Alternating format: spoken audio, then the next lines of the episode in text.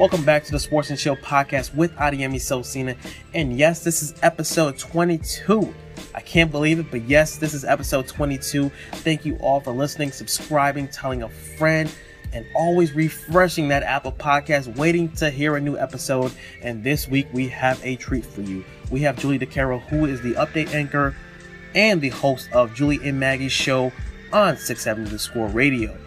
She's also a wonderful sports journalist, and I'm glad that she got a chance to sit down with me and share her story on how she became a lawyer and she stopped being a lawyer and followed her true passion on being a sports journalist. She also touches on the difficulties that it can be in this industry being a woman in sports, and she does give good advice to all the women out there who are striving to become wonderful sports journalists. So I hope you all enjoy this interview. Here it is. Thank you, Julie, for joining me. Thanks for having me. It's it's really an honor to finally get to meet you and talk oh, to you. Oh gosh. well, I'm serious. Like uh, I feel like people in like your colleagues or people in your position, um, they might be like too proud, proud for or have too much pride to say like, oh yeah, you're like truly an inspiration. They're glad to meet you, but like really, it's awesome. Gosh, to, thank you. That's really nice of you to say. It's awesome to be here and talk to you. First of all, I know you're from Rockton, or you went to high school in Rockton. Rockton, yeah. I stayed in Rockford. I, I didn't like. It. It's it. not the same. It's not the same, but I totally feel that. Yeah, I get it. How was that for you? Um, you know, so my family, both my mom and my dad are from Chicago. Um, my dad's from the West Side. My mom's from like Skokie. Chicago was always a huge part of my life. Um, we were always back here for you know family stuff, and and we came down here quite a bit. But um, it really was. I grew up in Roscoe, which is the next town over from Rockton. Um, it really was a pretty idyllic childhood. I mean, we had you know a golf course, and everyone belonged to the golf course, and we had a pool, and that's where we spent our summers. And literally, we would like you know take the fishing pole and walk two miles to the creek and like catch crayfish and mm-hmm. fish and you know all that kind of stuff and so it was a pretty huckleberry finn kind of childhood and and, and the high school that i went to rockton hononegah was a terrific terrific high school to go to had some wonderful teachers so um, it, yeah, it was a, it was a pretty great place to grow up. I have to say. At the time, I didn't think so. I thought it was super boring because um, it wasn't Chicago. But it was. Um, looking back on it, it's a really great place to raise kids, and I was lucky enough to get to grow up there. Well, we know, all know you're in sports. What sports did you play growing up? I started out playing baseball. Um, eventually got moved to softball. Didn't want to do that, um, which is like a huge pet peeve of mine when they take like the best girls on the baseball team and move them into softball. like let those girls play baseball and let's see what we come up with. Um, I was a gymnast from a very young age um, until I was, you know, 16, 17 years old. An injury knocked me out of that sport. And then I went into diving, which is sort of like what most gymnasts do. After gymnastics, you go into diving. Um, I played volleyball. I played soccer for many, many years. My dad was a terrific soccer coach and started a club up in our area, travel team. And my brother um, played, you know, was really really terrific. Both my brothers were really good. Um, so we you know there are four kids in my family and we just sort of spent our days going from one person's sport to another on the weekends. Um, i sort i only have two kids who play sports and i don't know i have trouble getting them where they need to go so i don't know how my mom did it with four kids. But um, tons and tons of sports in my family growing up. Who did you look up to? Who did you love watching in sports? Uh, gymnasts obviously. Nadia comaneci um, greg louganis as a diver. Nadia Comaneci was like a, a, huge star when I was a very little kid, and so she was like a huge inspiration. Um, definitely women in broadcasting: Andrea Kremer, Mary Carillo, Lesley Visser, who were really the very few women that you saw um, doing sports back then. Um, and then you know baseball play-by-play announcers. That's what I wanted to do. So you know, obviously guys like Steve Stone and, and you know, people doing national baseball broadcasts. Cause I was a little kid. That was what I wanted to do. Did you go, you went to college. Did you go there specifically for that reason? I went to college thinking I wanted to be a political science major because I loved politics. I took one one poli sci class and was like, I hate this. so um, I moved into journalism. Everyone had always told me I should be writing, you know um, from the time I was a kid. So I went into journalism and French. Um, and the, the, that wound up wound up being my major, journalism and French. Um, but no, but I, you know, while I was at IU, I got the chance to do a ton of stuff with sports there, um, with the especially with the football team, um, sometimes with the basketball team, with the soccer teams, which are always ranked near the top. Um, so it was a great time to sort of see what went on in sports behind the scenes. You went to law school uh, at DePaul. I did. After Indiana, why did you go to law school? Uh, okay, so here's why. Um, I wanted to be in sports broadcasting, but didn't really see many women doing that, especially in radio. Like, there were no women in radio. There were some women on TV. And so I didn't really know what to do. And honest to God, I loved Law and Order, and I was like, I'll just go be a lawyer. um, and and it was great. I mean, I loved the law. I loved law school. I loved practicing as an attorney. I went on to be a public defender, um, which is still the best job I've ever had in my life. I loved that job. Uh, and then, you know, later went on to represent domestic violence victims. I worked in family law but I mean that was pretty much why because there were the, I, what I wanted to do. They always say you know representation matters, and it really does because there was no one for me to look up to and say I want to do what she's doing. You know now there's Amy Lawrence out there, there's C.J. Silas, there's, there's all kinds of women that have their own shows on the radio, but back then there really weren't. How was law school? Um, how was it being a public defender? And uh, walk me through that, your day to day life. Yeah, law school was wonderful. Um, it's one of those rare opportunities where you're sort of ensconced in academia and you know, especially your first year because it's so overwhelming. You can't really have a job, or at least DePaul back then said, you know, if you're full time first year student, you're not supposed to have a job. So it was one of those sort of magical times where you went to school during the day and you went out every night, and we were all young and single and living in the city, and it was a really great time when I got into my second and my third year, I got some really great opportunities. I got to go overseas and work for the United Nations Center for Human Rights in Switzerland. Um, got to do a ton of, um, you know, I worked at the at the Federal Defender's Office, which is the federal version of the Public Defender. I um, I worked at domestic violence clinics. I got to you know a lot of really hands on experience. So and I met my husband there, so it was a really really great time being a public defender um, is, I think, one of the most rewarding and most understood jobs that there are. Um, a lot of the time, the public defender is the best attorney in the courtroom because you're there so much and you know the judge, you know the prosecutors you know you know what what the value of a case is if it's a probation case it's a case where the judge is going to give prison time um, and, and, you really have to run the courtroom because you have the majority of the clients in that courtroom so it's one of those things that they sort of throw you in feet first. And my first day on the job, I did a jury trial against a guy who'd been an attorney for like 30 years. Um, but it was a it was a really terrific time. I learned a ton, and it sort of shaped my view of uh, a lot of issues regarding race and gender um, and things that, that are very relevant in sports today. So I think it was a really important time. You're like the most liveliest person I've ever met. You're you speak well how did that translate into law? And I know lawyers are sometimes very serious. They work long hours. Did yeah. you ever get to show your personality in the work that you did? Especially when you're starting off in misdemeanor court. So many of the cases you have are funny. I mean, you know, like no, nothing really bad happened. Nobody really got hurt. You know, so you have like a client who there's video of them stuffing clothes into their pockets oh, and they're man. still insisting they didn't do it and they want a jury trial you know and so i mean it's like what can you do um, there's lots of efforts. Yeah, I mean, I think that the thing that juries respond to more than anything is you being yourself. Um, I used to get in trouble with the court reporters for talking too fast all the time. That was like a, that was like a big thing. But um, there's there's high comedy in courtrooms. I mean, night court is not that far off from some of the things that happened. Mm-hmm. So there are lots of opportunities for humor and laughter and you know things like that. Even though it seems like it must be very serious all the time it's really not. You know, I mean, there there are a lot of times where, you know, I had one client who just kept taking TVs, and he was obviously there was something he he didn't try to steal them. He would just take them and walk out. And you know, the guy at Best Buy was like, I, I don't want him to go to jail. I mean, clearly there's not something there's something not right with him. Yeah. But he just keeps taking our TVs, you know. And I mean, there's lots of cases like that that are, I mean, kind of funny. And and so um, yeah, there's tons of opportunity for humor and things like that. When did you find the time to write, uh, write for like sports or or just write when you were in law school? There's a lot of reading, I know. Yeah, I didn't write about sports a ton until after I was practicing in a private firm. Okay. Um, and sometimes I was writing. I had a blog by then. I was writing about Cubs, and I was doing that sometimes when I probably should have been working. Like my boss would walk in, and I'd be like in the middle of a blog post, and I'd be like, "Hi," you know. So, um, so yeah, I mean, one of those things is that you know when I was in the early days of having my blog, I never took a day off. I never had a sick day because it was the thing I wanted to do. So I was excited to do it every single day. And, and that and that was really the key. You know, they always say if you do something you love, you never feel like you're working, and that's exactly how it was. So I would find time. I mean, if I had to do it, you know, on the train with my laptop and then publish when I got home, because you know back then Wi-Fi wasn't a thing, like I would do that.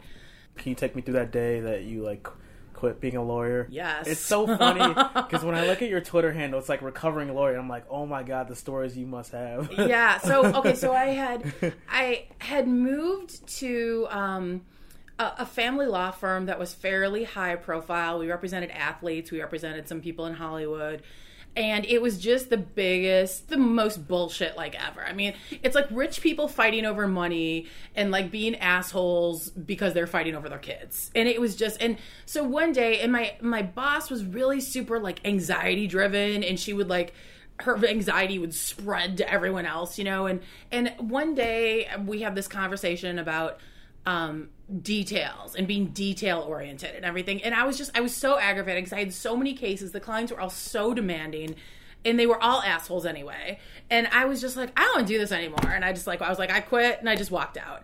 Um, so that was quitting big law. But I had, I did have my own firm for a couple years after that where I was doing sort of a hybrid thing of sort of working on my sports career on the side while I was still being a lawyer.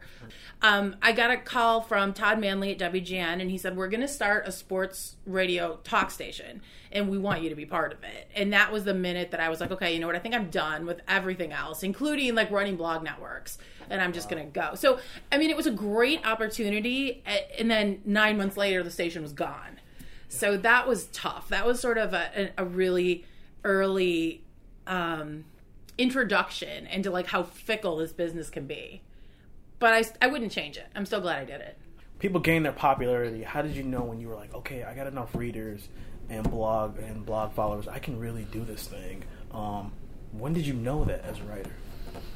I don't. I don't feel like I still know that. Like, I, I mean, I look at other people who are sort of like where I want to be, um, so I look at like Lindy West, I look at Roxane Gay, I look like people like Mike Freeman and and um, you know Wright Thompson and like you know all those kinds of people, and I look at like it's not even so much about your following. I think it's about making the impact you want to make, and and like I still hear people talk about Wright Thompson's Tiger Woods piece like almost daily. Someone brings it up for some reason, and I think like that's the kind of impact I want to have. You know, I want to write things that last and that matter and that people care about and go back to.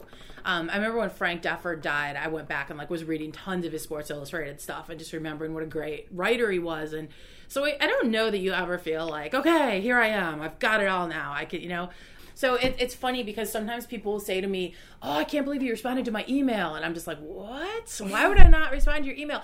And you know, the thing is, like Jemele Hill, who I adore, she is like the person who, like, people walk up to her on the street and she'll be like, "Oh, here, I'll just give you my phone number." You know, I mean, she's amazing and she's a billion times more well known than I am. So, like, if she can do, I mean, I if she is that casual with with people every day. There's no reason for any of the rest of us who aren't even near her level to be, you know, like off put by people talking to you and stuff like that. Time for a quick break.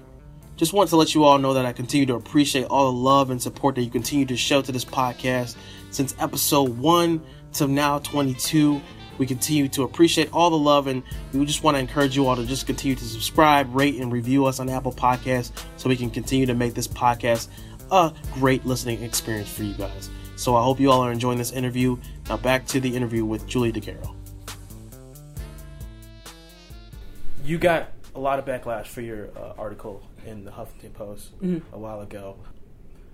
What led you to write that letter, and uh, what did you want people to really get from that letter? Because when you write things, people can misconstrue it through through different chains of command, through different mouths. But what did you want people to really know? So at the time um, was the sort of the debate about Jameis Winston and the sexual assault allegations against him.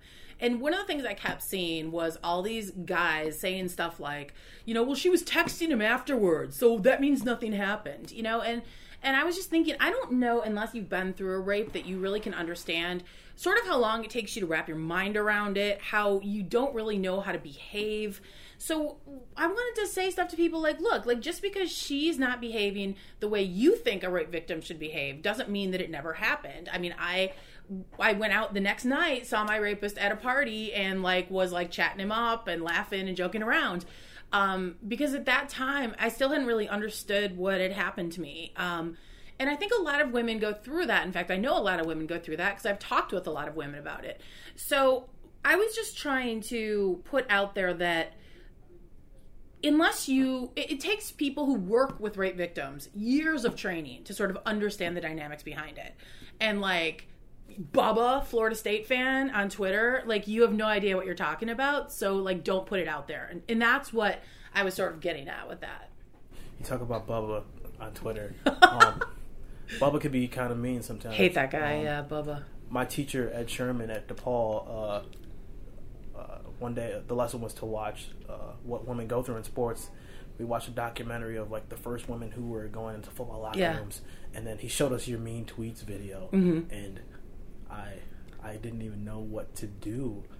like all the guys in the classroom were just in awe because you might see women say, "Oh, we go through this, we go through that," but like we're we like, all right, what well, doesn't really happen. You guys are just making this up, but that video says it all. Yeah, it I happens. wasn't making that video. Um, you know, I think Sarah and I by that time had seen that stuff so much that we were sort of numb to it. Um, it was different to hear guys say it to your face um, instead of reading it. And and one of the things that was so funny was those weren't even by far the worst tweets we had. We had to sort of take the intermediate tweets because we didn't want YouTube to pull the video saying it was obscene. So we had to we had to throw out the worst of the worst, and those were sort of the middle um, ones um, you know, the guys that made it were terrific and amazing. And one of the best things I ever did in my life was respond to this random email from them saying, sure, I'll be in your movie. Um, it was, I mean, it wasn't so much making it. I mean, that was one day. I think I was there for like six hours. I think Sarah's took much less time than mine. Um, and, you know, it was like afterwards we all ate pizza and, you know, it was fine, drank beer and it was fine. Um, but the, when it came out, I don't think any of us were prepared for the response. So it was, you know, I, I, took a nap that day. I was homesick from work, and I got, I woke up and I had like 700 Twitter notifications on my phone, and it, it, that thing spread like wildfire. Sarah and I were running from like an interview for Outside the Lines, and you know, we were going to do one for NPR, but then in the cab, we're like on Facetime with somebody because they were like begging for our time for five minutes. So it was a real whirlwind, and we knew that there would be a backlash against it. There are all the guys who come out and say like, "Oh, you're making yourself a victim," or "You're you're trying to portray yourself as a victim to get a bigger audience," you know, stuff like that. Um, we knew that was going to come, um, but I don't think we expected the scale for any of it. So it was pretty amazing. What's the worst that things that people don't like men don't know that you you get told every day? Uh, there's horrible things that people say to you. Like uh, women get a um harassed in a very different way from men. So it's always very gendered. It's always involves sexual violence. You know, it's so when guys get like you're stupid, I can't believe you got your job. If you were here, I'd punch you in the face. Whereas women are like, I you know get stuff like I want to kill you and rape your dead body.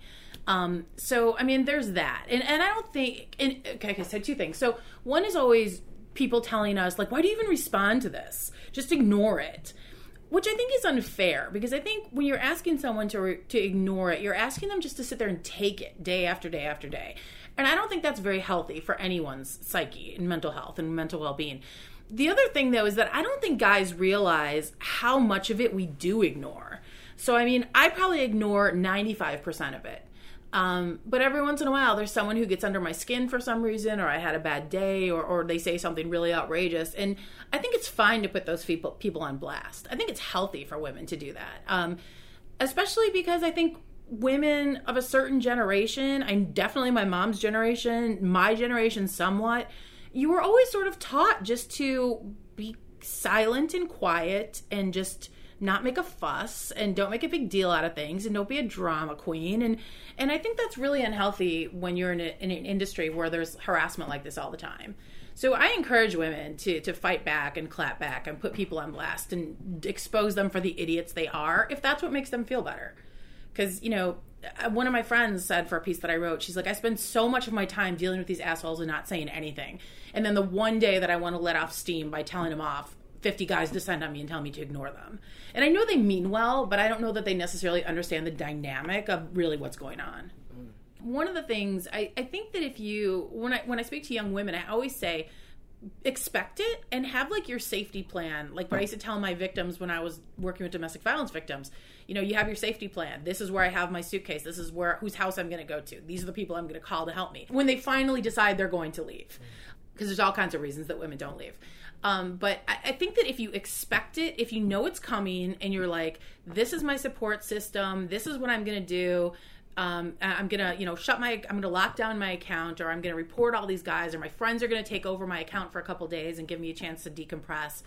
Then I think it's much easier. I think a lot of it that like Sarah and I and Jemele and Michelle Beadle and all kinds of you, Jessica Luther, all these women in these industry that have been through it, is because it you never knew when it was coming, and it just sort of came out of nowhere and overwhelmed you if you're sort of always kind of on your guard, which is kind of a shitty way to live, but I think it's realistic, and you know it's out there and you know it could come at any time, at least you're somewhat prepared for when it does happen, mentally and emotionally, which I think is the most important thing. Currently, the climate it's been uh, it's been crazy the last few weeks that we've been coming out and hearing all these women who've been sexually Yeah. harassed at work. Um, does that still happen a lot in sports? I know it. Ha- I, I can, kind of can feel like it has to. Yeah.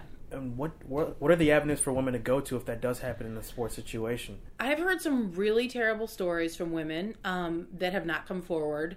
I think everyone sort of knows who the guys are in the industry to steer clear of. Like we've we've all heard the same stories, and we've sort of I think women have sort of begun kind of grouping together behind the scenes, so like secret Facebook groups and you know twi- Twitter private chats and stuff like that, sort of um, supporting each other in these industries. Um, I don't know. I mean, the problem still is that if you report these guys, you risk being called difficult. And people always say, you know, you won't work in the industry again if you do this. I don't know if that's the case. Um, I, you know, I've never been in that position in sports media. Um, I've, I've had some, you know, I think we've all dealt with like creepy guys who constantly make like, you know, sexual comments and stuff like that. But the kind of stuff that we're talking about with like Harvey Weinstein, um, you know, physically touching people and, and, you know, stuff like that, I think uh, in sports industry, I haven't had to deal with that. And I've been lucky with the guys that I've worked with. Um, so I, I don't know. I mean, I, I have tons of respect for the women who come forward. Obviously, the first thing you're supposed to do is go to HR. But what do you do if HR is a guy who totally doesn't understand what you're saying? Which I think is a situation a lot of women find themselves in. So it's I, I feel like we're sort of moving through the industries, you know, right now, and I feel like eventually it's going to come around to sports media and people are going to start talking out. But I don't know when that will be. What do you hope to be for um, as like a role model for young women? What do you wish? What do you want to tell them? I- well, I want to just be there so that they can see that it's possible. Um, I want young women to see, like right now, I'm behind you on the TV, Michelle Beadle's on, you know, and I want young women to see that and know that this is something they can do. Because I didn't have that in my generation. Um, but what I really want to tell women is, I think that uh, a lot of us got messages when we were younger that one of the ways to be feminine is to be small and not outspoken, to be quiet and to not cause waves and don't be smarter than the boys and don't be bossy, don't be pushy. Um, and I think we do women a real disservice, especially in industries that are dominated by men, because you have to learn to speak loudly. You have to learn to ask for what you want. Um, and and that's sort of what I want young women to know these days, and that's what I try to tell them when I speak on campuses.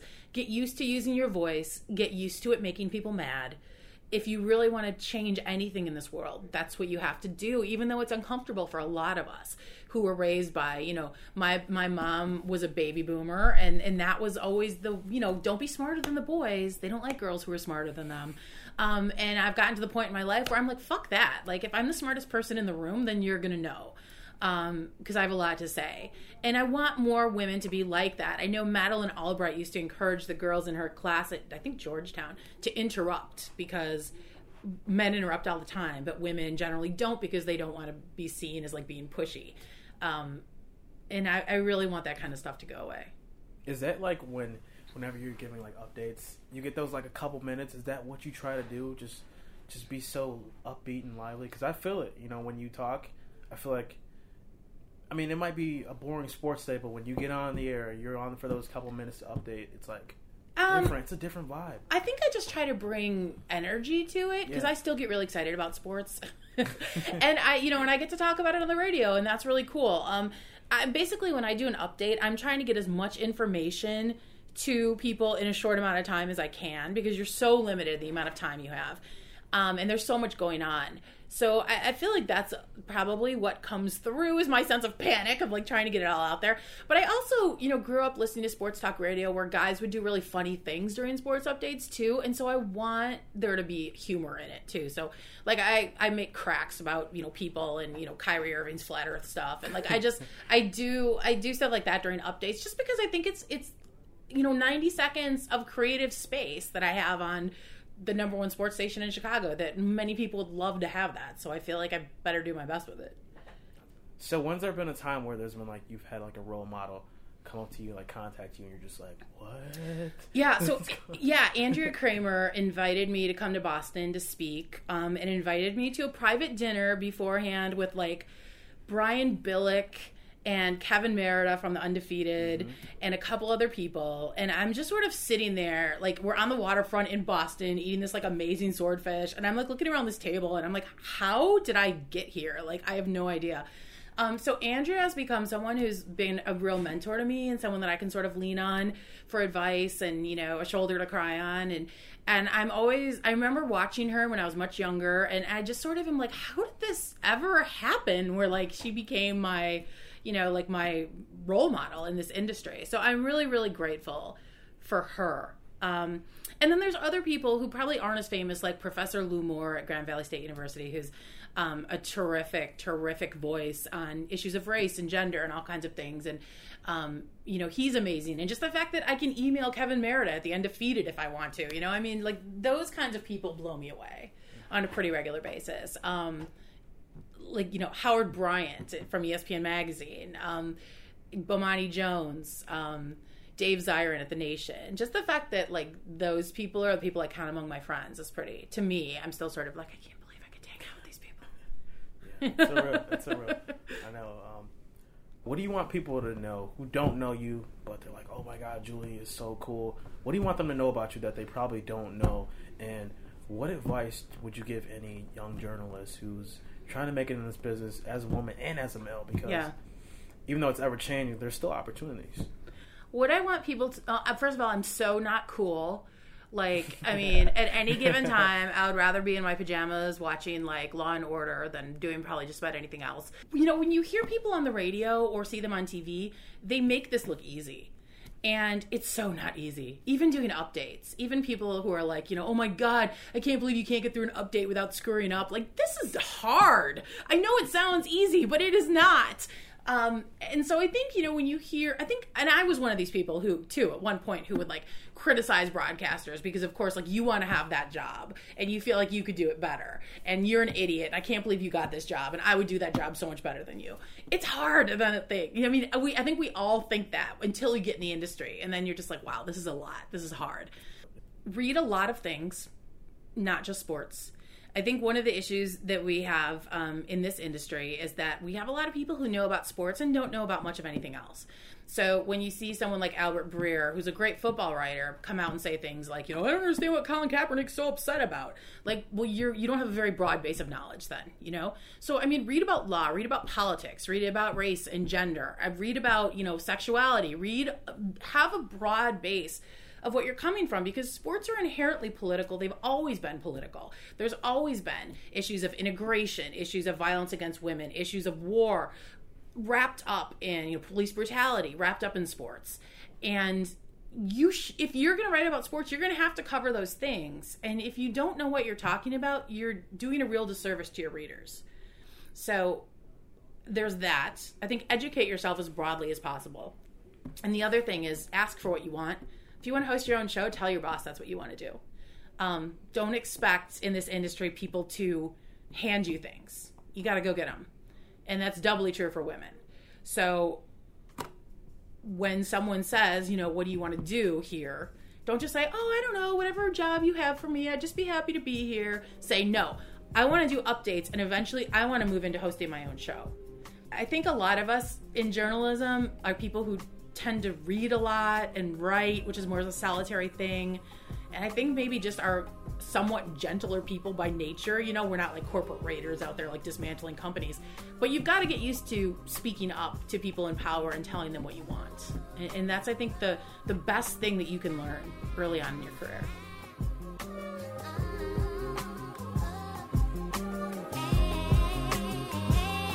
Thanks once again for tuning in to the Sports and Chill podcast with myself, Adiemi Sosina. And thanks to Julia DiCaro. I really appreciate her time, and I'm glad that she was able to sit down and, and talk about the different things that she's gone through in her life being a lawyer and now a sports journalist and now a radio host on 670 The Score. I hope she was an influence to anyone who's listening to this podcast who aspires to be a sports radio host. So, once again, guys, continue to subscribe, rate, and review us on Apple Podcasts. It only take a minute. We really appreciate all the love and help that you continue to show this podcast. And don't forget, we'll have a new show coming to you on Friday. Be sure to be refreshing that Apple Podcast because it's going to come your way when you don't expect it. So, guys, have a great week. Be smart. Don't do anything stupid. This jet life, don't scrub, you block that. Flow rugs in the Porsche, I'm out front and got my top bag. Label me an author, full founder, lifestyle.